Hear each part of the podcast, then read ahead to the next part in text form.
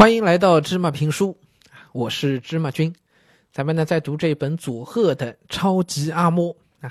那今天开始呢，咱们就进入到第六章了啊。第六章题目叫“热水袋带来的幸福”。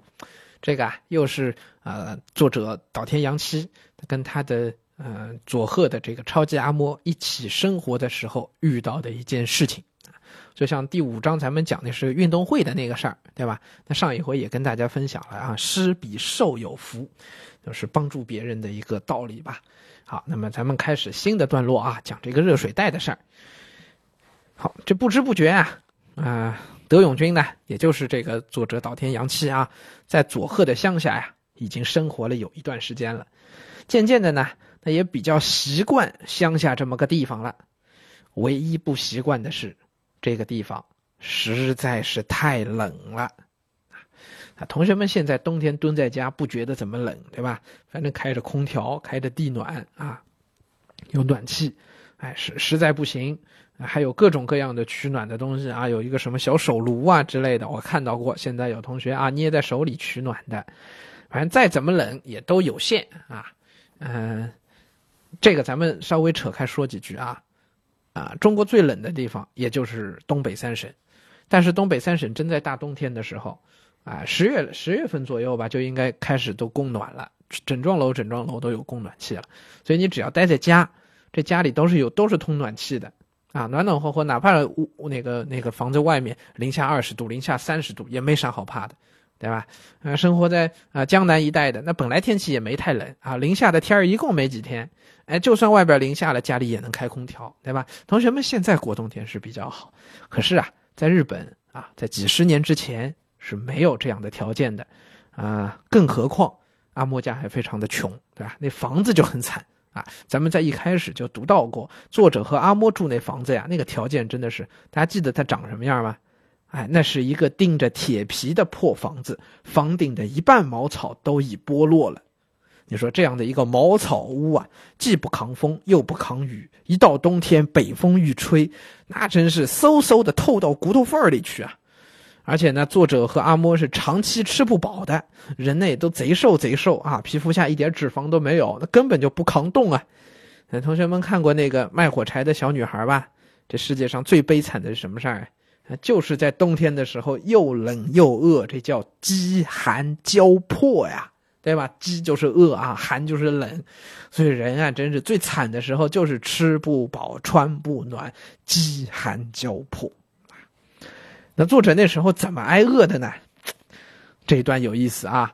那我们我我们我说有意思，这感觉芝麻君是把自己的快乐建立在作者的痛苦之上，但。但确实啊，这种因为我们都没有经历过，我相信所有听芝麻评书的同学，你也都没有经历过这种穷和饿啊，这种啊饥寒交迫的感觉。所以呢，咱们长长见识啊，咱们看看作者怎么写的。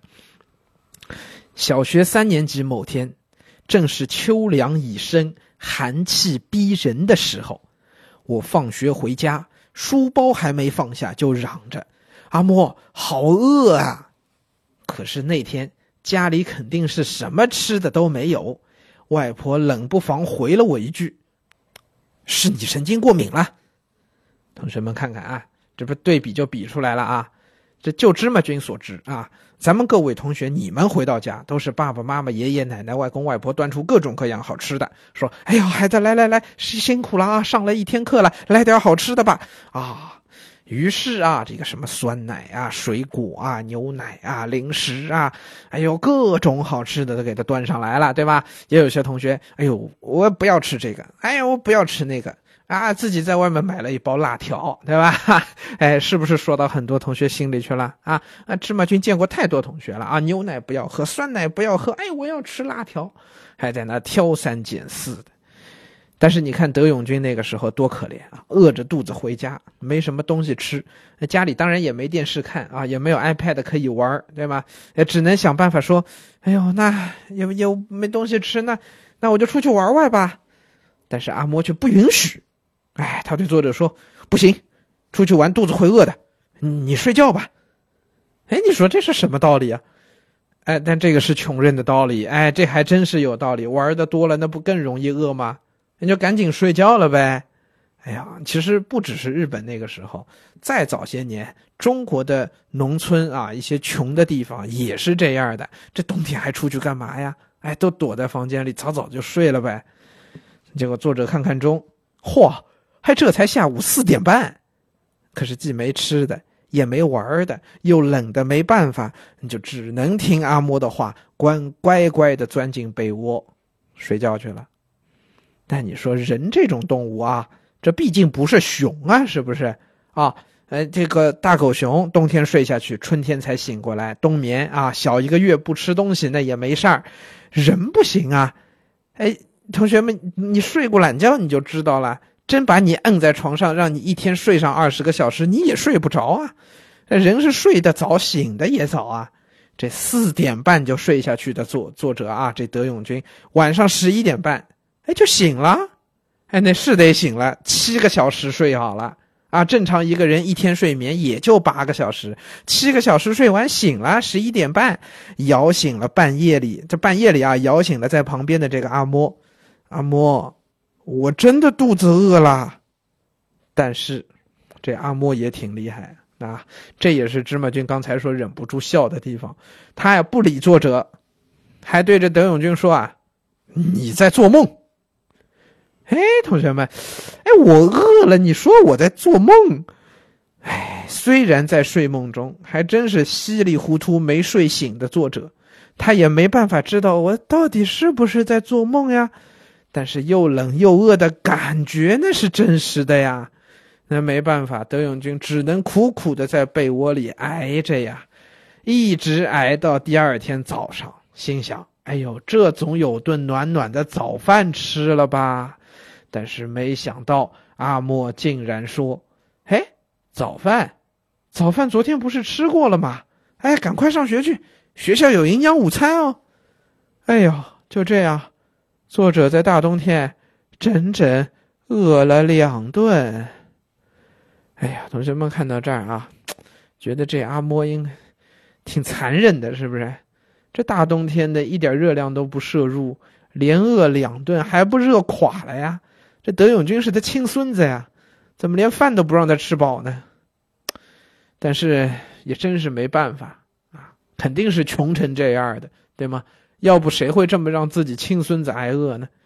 主要啊是为啥呢？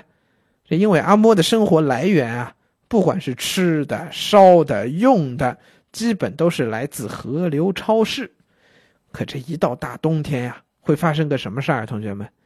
那中国南方的同学没感觉，北方的同学肯定知道。哎，十一月份之后到十二月头上，哎，咱们数九寒冬还没开始的时候，差不多这河面就已经有一些地方结冰了，对不对？一到零度，河面就结冰嘛。好了，日本也是这样。日本本身啊，大半个日本都是在很冷的地方，所以啊，一到冬天的时候，河流都冻住了，这上流的食物啊，根本就不会流到下边来。这样一来，像阿莫这样一个老人，带着一个刚刚上三年级的小孩那他们又没办法漫山遍野跑着去打兔子呀，是不是？